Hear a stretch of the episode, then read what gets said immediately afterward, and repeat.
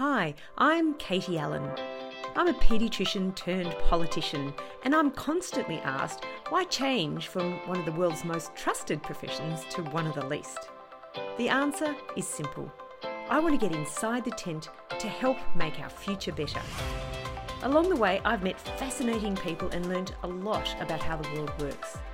I want to share some of that experience with you, and through my podcast, you'll meet some really interesting people who are helping solve the problems of the world. Reach out to me on socials to let me know who you want to hear from. Join me, Dr. Katie Allen, on An Apple a Week. Hopefully, you'll learn as much as I do.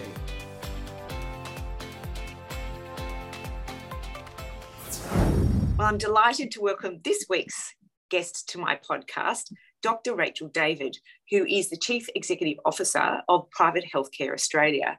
And I'm really excited about this topic because as a doctor and someone who's been working in both the private and public healthcare system, I believe we have one of the best healthcare systems in the world because of that really interesting and important balance between private and public healthcare.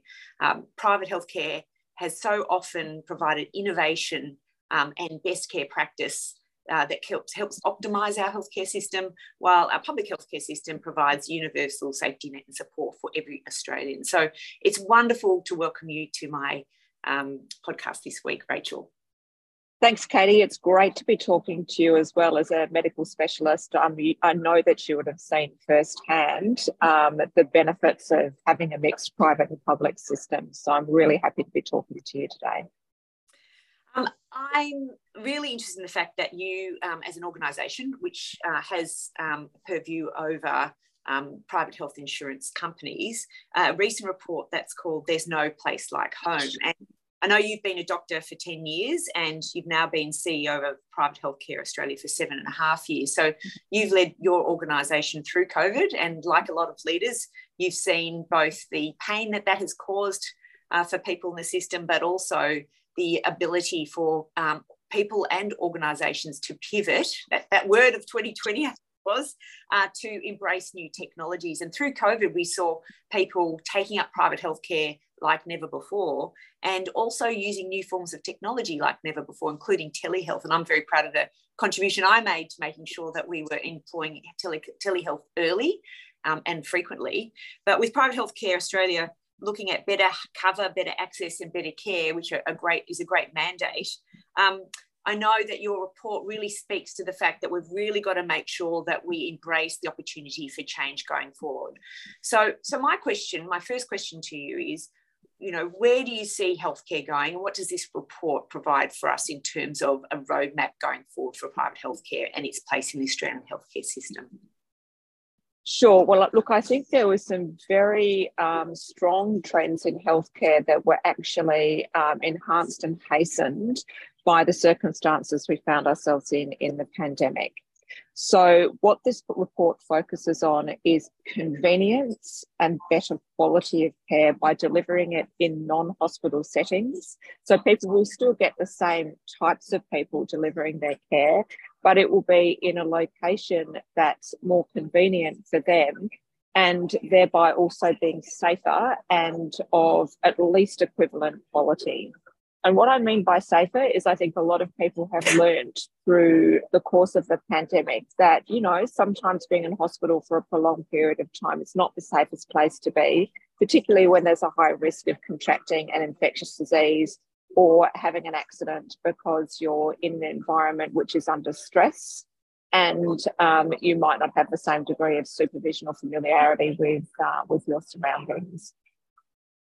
Yeah, I have to say as a doctor, we were sort of always trained as paediatricians to get kids home to their families because that was the best place for them to recover.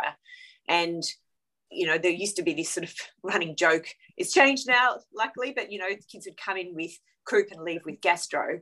And having been on the board of Cabrini Hospital, I know that, that the organisation watches infection control like a hawk because hospitals, unfortunately, can become reservoirs of multi-drug resistant conditions. And so, and there is also the difficulty of managing people as they're getting older in places they're not familiar with. So people falling out of bed at night because they're trying to go to the loo and tripping over their IV line, and just, you know, not being in a place where they feel their strongest and their best. And so, of course, in paediatrics, paediatrics is where the innovation started about out-of-home hospital care. And I know cancer as well has followed suit, and there's now more chronic disease management in the home. But hospital in the home, or out-of-home, out-of-hospital care, I should say, is an area that's really emerging, not just here in Australia, but right around the world. And I know in your report, it talks also particularly about elective surgery. So I was wondering if you give a bit of background to the patient experience about, you know, getting home obviously is a great place to be, and there's some quality of care aspects of, you know, less likely to get infections or have an accidental fall. But are they getting the support they need in the home, and how does that happen for someone who has private healthcare?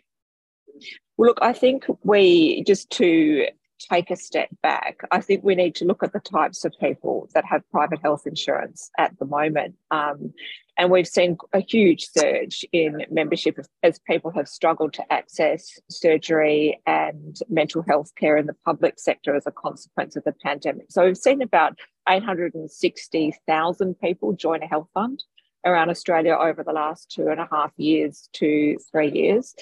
And, you know, we're talking about some, you know, this is really being driven by professional women and younger people who are busy.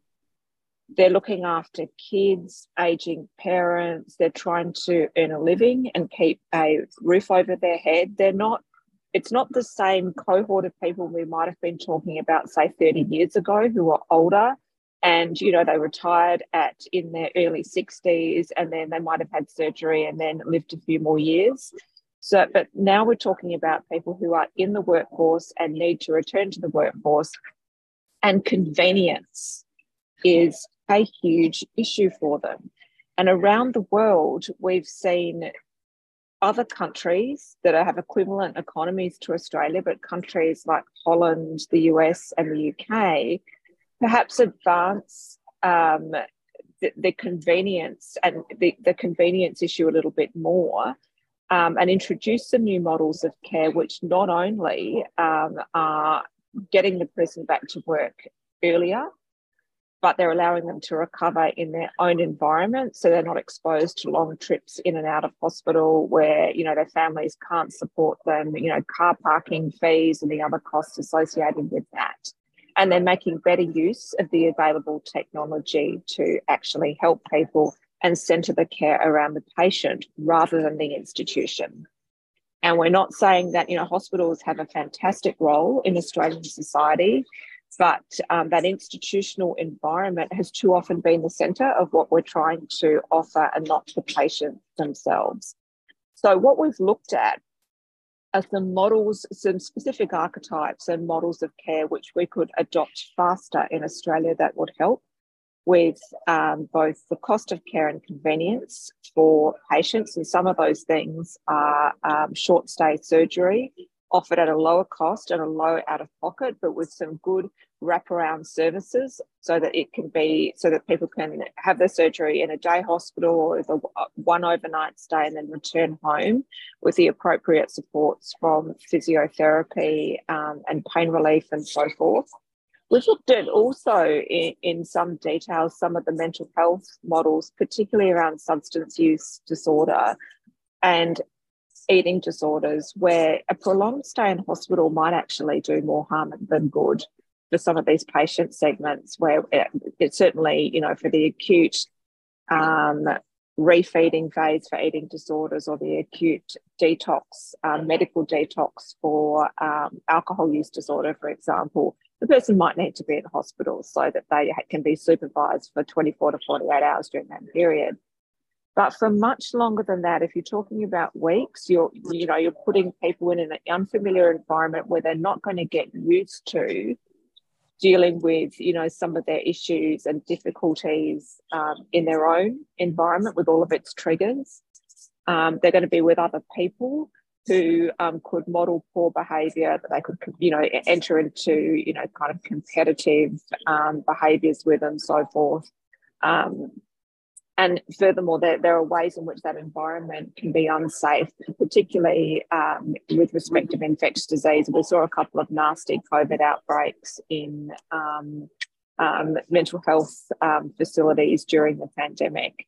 So we've looked at that in some detail, and the evidence is pretty strong that, you know, you really not only is it desirable to be offering these care models to people to give them that choice, but it's actually a better, more effective model of care. So what we're seeing then is a kind of triaging out or stepping down situation. I'm very proud of the fact that I advocated for the Higgins Residential Eating Disorder, which is a concept of how to help people with eating disorders not go to hospital, or how to help them step down out of hospital, and trying to keep people out of that hospitalised setting and get them back into the home setting. But when you're talking about the transitioning certain conditions more quickly out of hospital, what you're saying is because if we're rethinking about hospital without walls, then there's this capability for healthcare system to stretch into the home environment, and there's not the difficulties with regards to the convenience of being at home. And telehealth, I suppose, has provided that, because now doctors, instead of saying you have to come to me, people now understand the convenience of a doctor picking up the phone and reaching out to the patient. So it's much more patient-centric. I presume there are other sort of technological supports that also enable this to be done both more efficiently but also more effectively, but also sending physiotherapists and occupational therapists to the home environment. Is that correct? So it's, one, a willingness of the system to think outside the walls of the hospital; two, use of, you know, monitoring and technology so that they can be monitored at home; and then three, providing in-home wraparound services for the particular care that they need, that's not high-level care in a hospital, that can require monitoring the home and sort of community environment. Is that kind of a summary?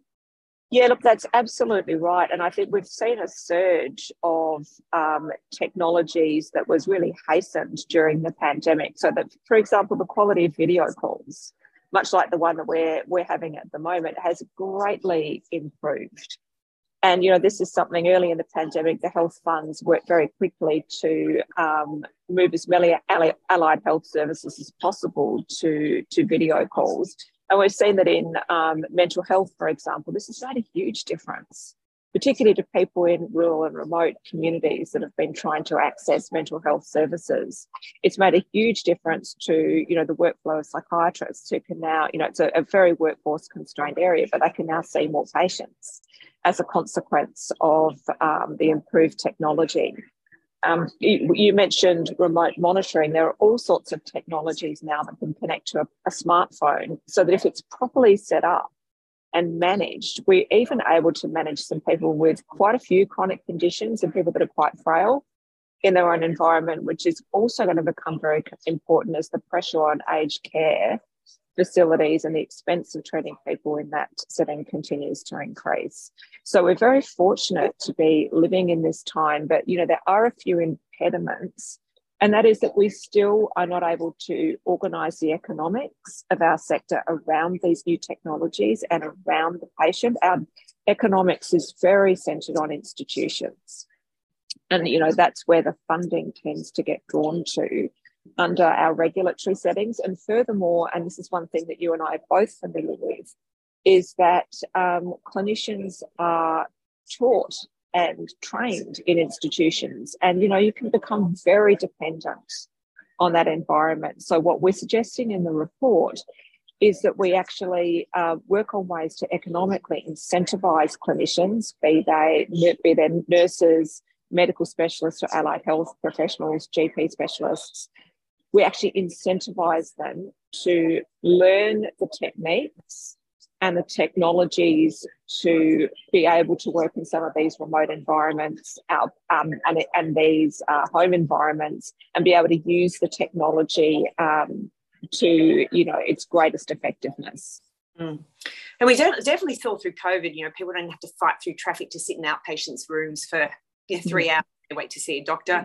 I'm guilty as a doctor myself, having to travel from the countryside to come and see. Well, Katie, women with, and I don't mean to interrupt, but like the people that drive the uptake of private health insurance being professional women, they won't do it. That's the reason they've got private health insurance. They do not have a dollar or a second to spare. You've got double income households trying to pay the mortgage. They're not going to sit in outpatients all day. Correct. On and the off chance that, you know. As you said, they're just a different model that want more efficiency. I remember when I was doing my pregnancy here in Chicago, and I used to, you know, was seeing the clinic in next door where I was working, and I'd say, give me a page when it's my turn. It has to be the most efficient way so I can stay at work. So there's so much more pressure on people to be productive, and this is keeping people productive. I will say with telehealth, the one thing I think is a great disappointment to me is that it meant to be mostly video, and as it's turned out, it's about 80%, I think, that last figures, telephone based. And I believe that we should be advocating very strongly for a face-to-face. There's been arguments, older people don't know how to use the technology, which to me just reeks of silliness, and it's clearly something that provides more eyes on the patient for the treating clinician, and provides more surety that the care that they're getting is the right care as well. And it also with any issues of potentially, you know, rorting that might be going on in the system. So I'm a big advocate for it to be mostly video-based, if at all possible, when we talk about telehealth. But yeah, look, and I don't think I disagree with that. I mean, there's a lot you can tell by looking at someone. You know, a lot of, you know, the practice of medicine is pattern recognition.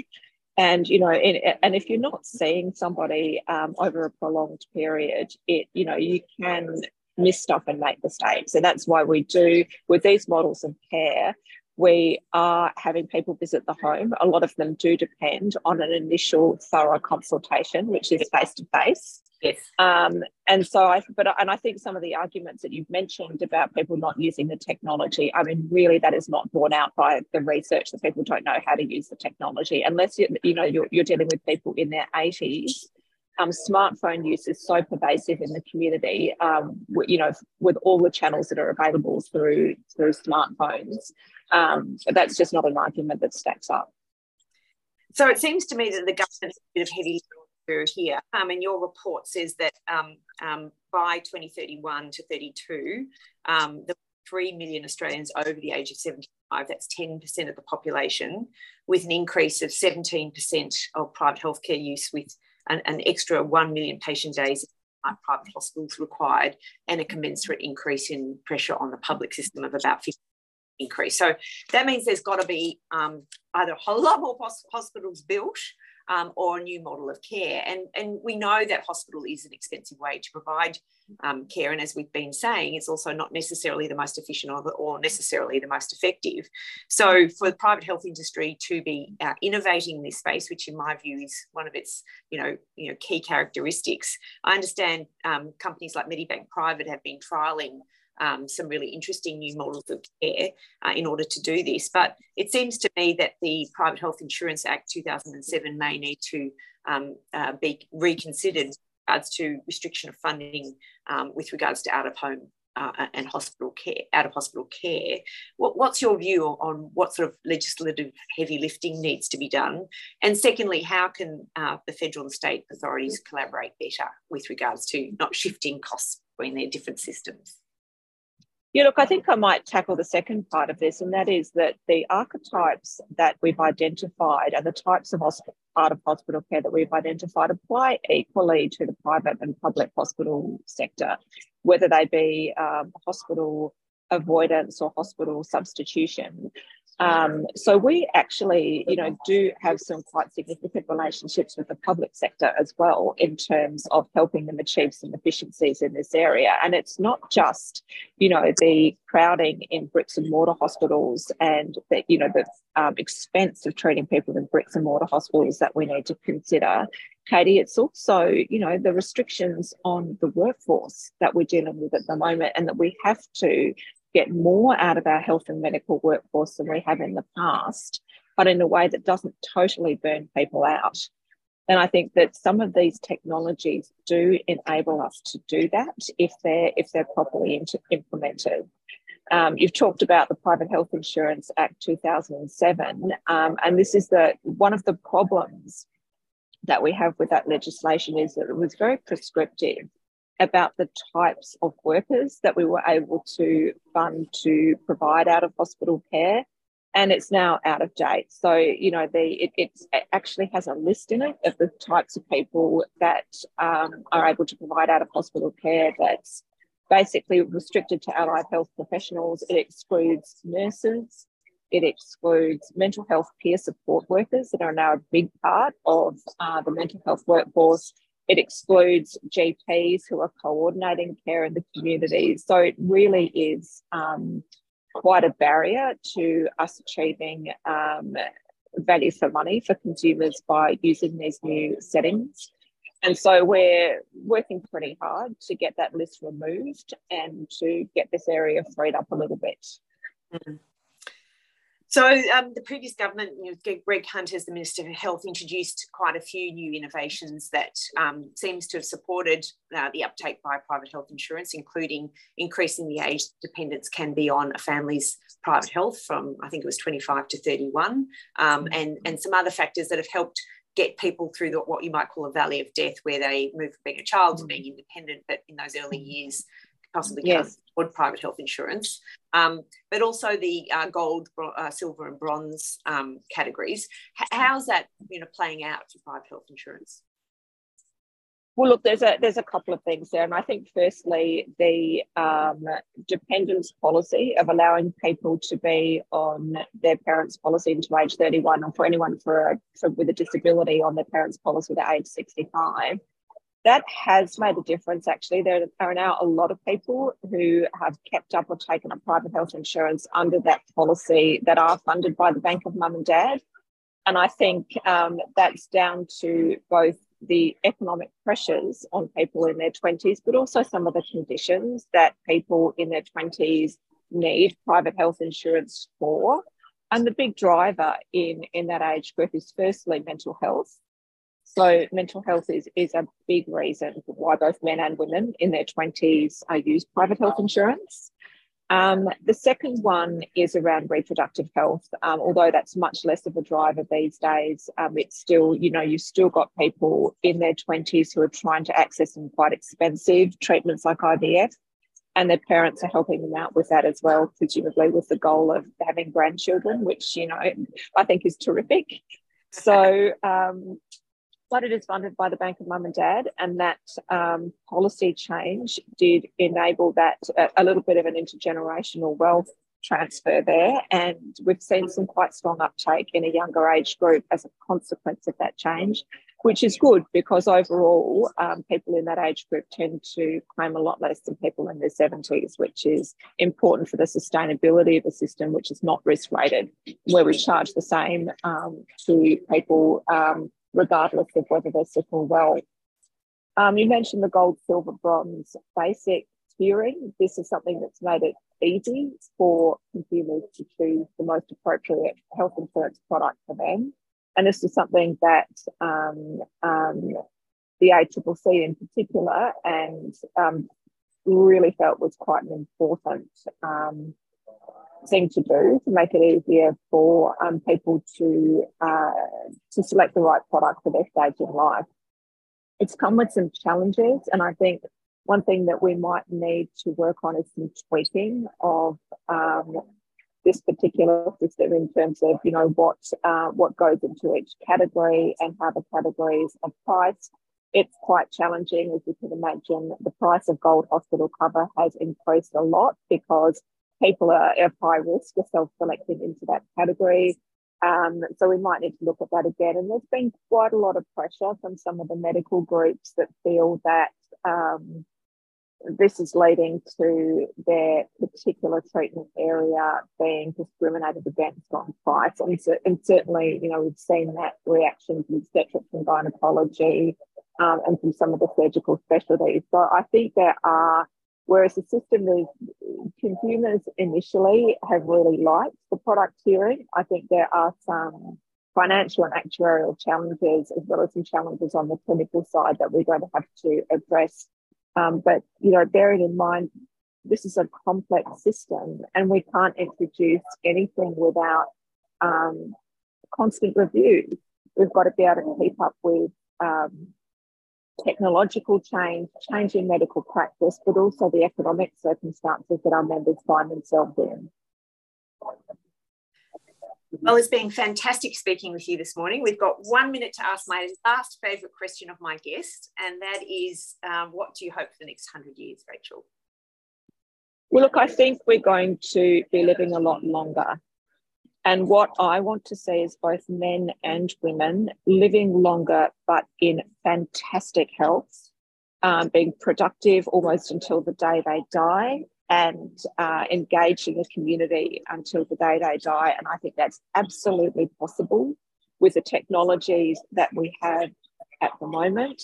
But it's up to us to be able to work together and work together with our government and financial institutions to work out how to deliver that. And it's not about us as clinicians or people that work in institutions. It's about us as people in the community who are accessing healthcare. It's about patients, really, or people that don't identify as sick, but that are using the health system to keep well. So that's really what I'd like to see in a nutshell.